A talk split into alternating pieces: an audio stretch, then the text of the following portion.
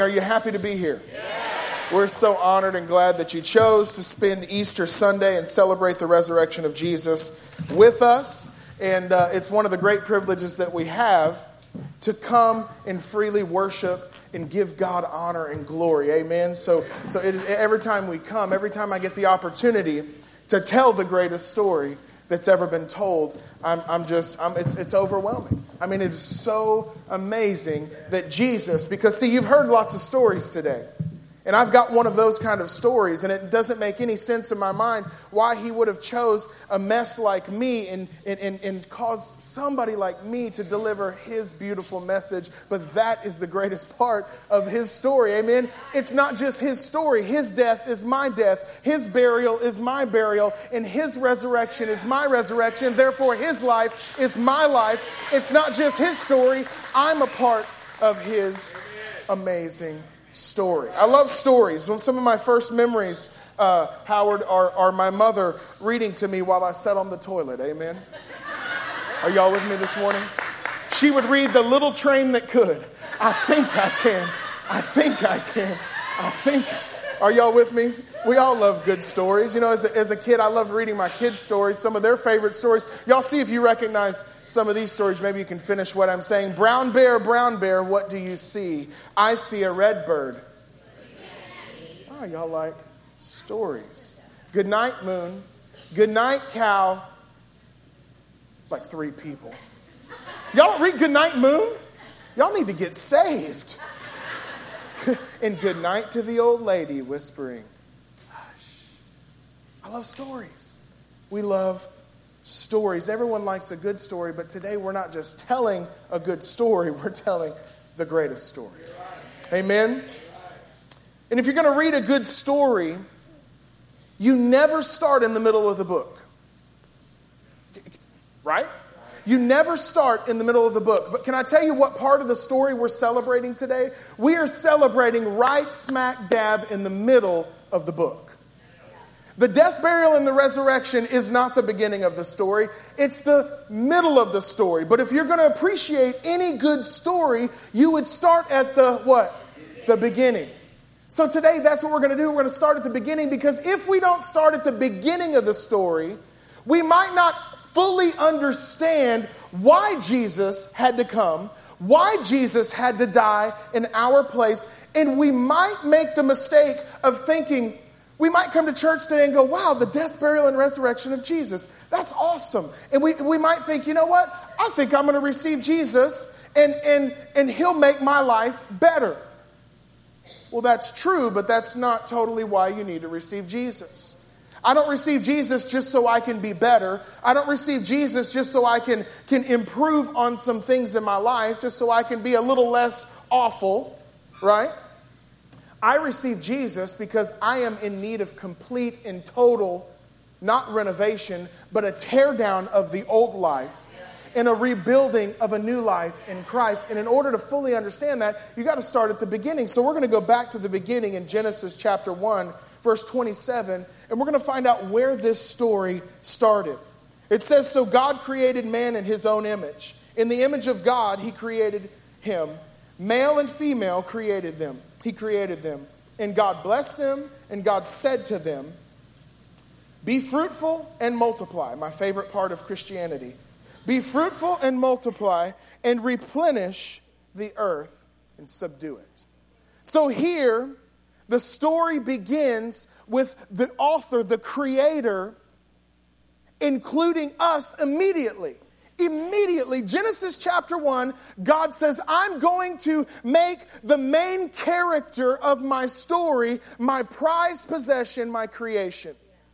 And God creates us and He puts us into His great narrative. We are the center of what God has done and what God is doing, and man enjoys an uninhibited relationship with his Father. Until, everybody say, until. Our story started in the garden, but it's also where our stories part in the garden. Does anybody have a pen today? Anybody got a pen? Bring me that pen, Terry. Thank you, sir. I, I, I need a pen to preach today. You see, at the beginning of our story, God had the pen to our lives. It was Him writing. It was him doing. But in the garden in Genesis chapter 3, Adam and Eve decided that they were better authors than God. That they were, that they maybe could be a little more creative than God could. And the devil came in, the serpent came in, and he deceived and lied to Adam and Eve. And he told them, You would be a better God than God. And so man went to God and he got the pen to his life. And he said, I will now be my own author. And in doing so, he sinned. Everybody say sinned. He sinned and he took the pen to his life. Our story started in the garden and our stories parted in the garden. And mankind began to write his own story for thousands of years, and they lived and operated independently from their creator. They said they didn't need God. We said we didn't need God. We said we didn't want God. We took the pen to our lives and we wrote our story. Come on, we can't forget where we've come from. Because see, a life apart from God is a life full of sin and full of full of difficulty and full of full, uh, it, it's full of self. It's full of it's full of disappointment. How do you know? Because I've lived that life. God didn't create us to live apart from Him. God created us to, uh, to give Him the pen to our lives and allow Him to write our stories. But that's not what happened. See, we lived apart from God. Ephesians 2:12 says, "Remember that at the time you were separate from Christ." It says this, "You were without hope and without God in the world." There's people in here this morning, you're without hope and you're without God. You still have the pen to your life. You are writing your story, but the master author, the creator, wants us to give him back the pen and allow him to be the author of our story. The depravity of man apart from God, that part of our history, that part of our lives where we chose to be in control, where we chose to live independently from God, where we chose to not let Him be the author of our lives, the b- depravity of man apart from God knows no low. The life of sin caused brother to kill brother parents to betray their children, children to disrespect their parents, pride, hate, anger, greed, racism, envy, jealousy, and perversion of every sort was the result of us living apart from God. And today I do not speak of these things generally. I speak of these things specifically. When I say greed, anger, racism, lust, envy, a perversion of every sort. I'm not just talking about some problems that the world has out there. I'm talking about problems that I had specifically. I'm talking about problems that you have specifically. So God hated seeing his creation living apart from him. So, God, in His love for His creation, decided to create an opportunity, listen, for us to merge our stories back together again. The cool part about this is, is that He would bring all of us to a crossroad of decision, but He would leave the choice up to us. Now we're in the middle of the book. Now we've come to Easter. Now we've come to the death, burial, and resurrection of Christ. Man without God, man, man choosing to live in his sin and independence, has made a complete mess of things. You living to choosing to live in your sin and independence have made a complete wreck of things. Me, I've made a complete wreck of things. But God said, I don't want to see my creation living like this anymore. He loved us so much, it says in Romans 5 8, that while we were still in this condition, this sinful, lost, and terrible condition, that God would send his son for you and for me. That blows my mind.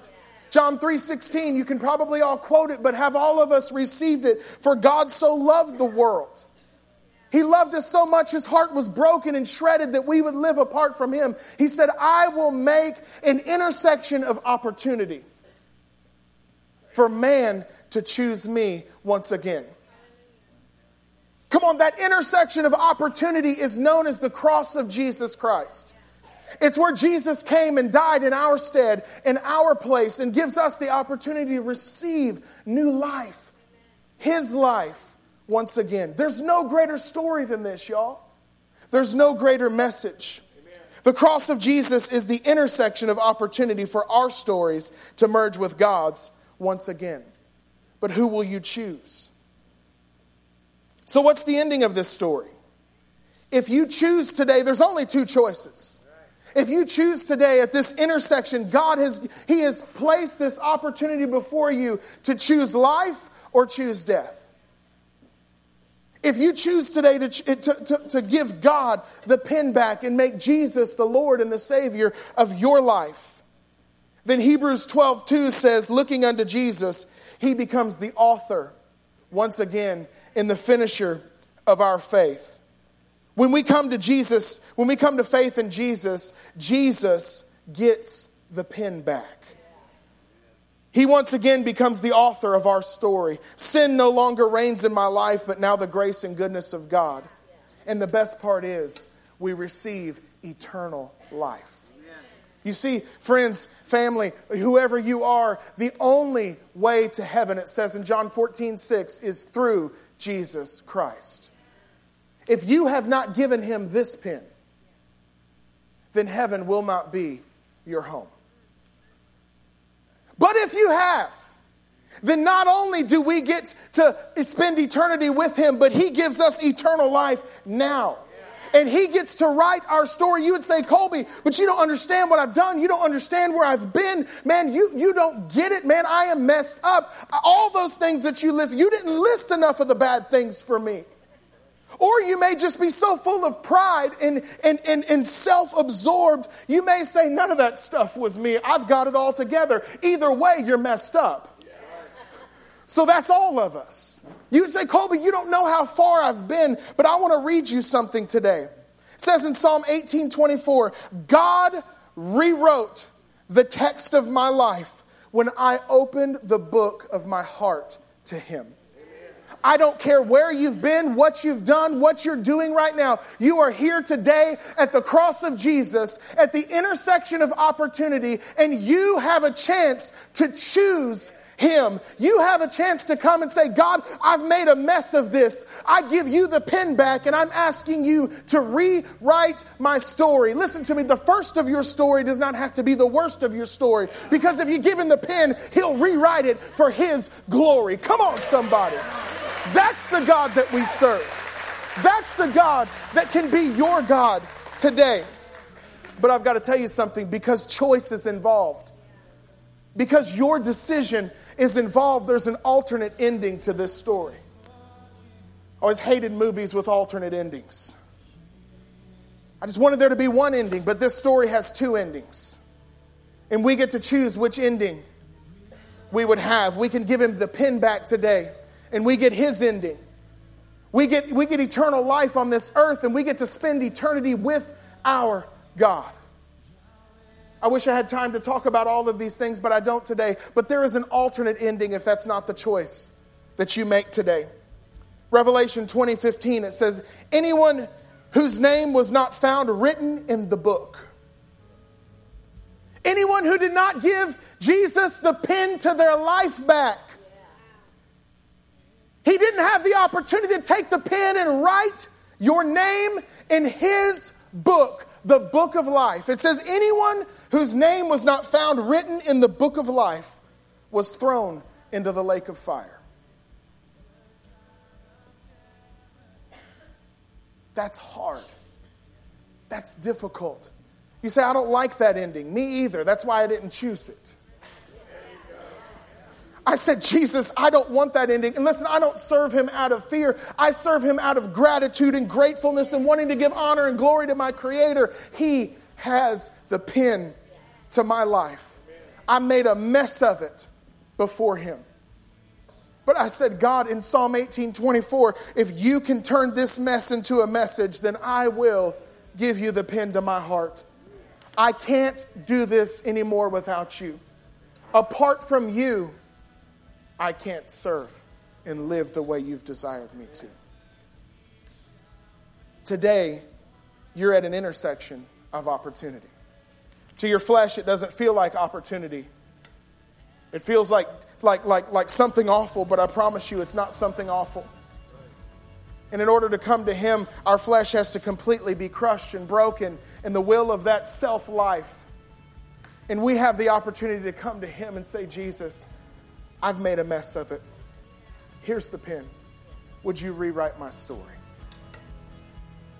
Today, as you're at the intersection of opportunity, which ending do you choose? Which direction do you choose? Do you choose to come to Him and say, God, here's the pen. I want to receive you as I, have been apart from you, I've lived apart from you. I want to receive you as my Lord and my Savior. Doesn't mean everything's going to be perfect. We just had like six people stand up here and tell you heartbreaking story after heartbreaking story. Coming to God does not mean that everything in your life is perfect. It means that you have Him on your side to fight with you and for you through the difficulty. I want you to know something. He loves you today. And I had a hard, it's hard to even preach this message because I just want to tell you how, how soft and Easter bunny Jesus is. And, but, but that's not the God that we serve. He sent his son to die on a cross to buy you back from the hands of Satan himself. And today we are at the intersection of opportunity, and it's our turn to choose. So if every eye could close, every head bow in this room, I want to give you the opportunity to not walk away from Jesus, to not turn away from this opportunity. He loves you. He's calling you. He brought you. I don't know why you're here, who got you here, but you're here this morning because God wanted you here and He wants you to choose Him. But He won't make you do it. He gives us the free will to lay down our life and receive His life.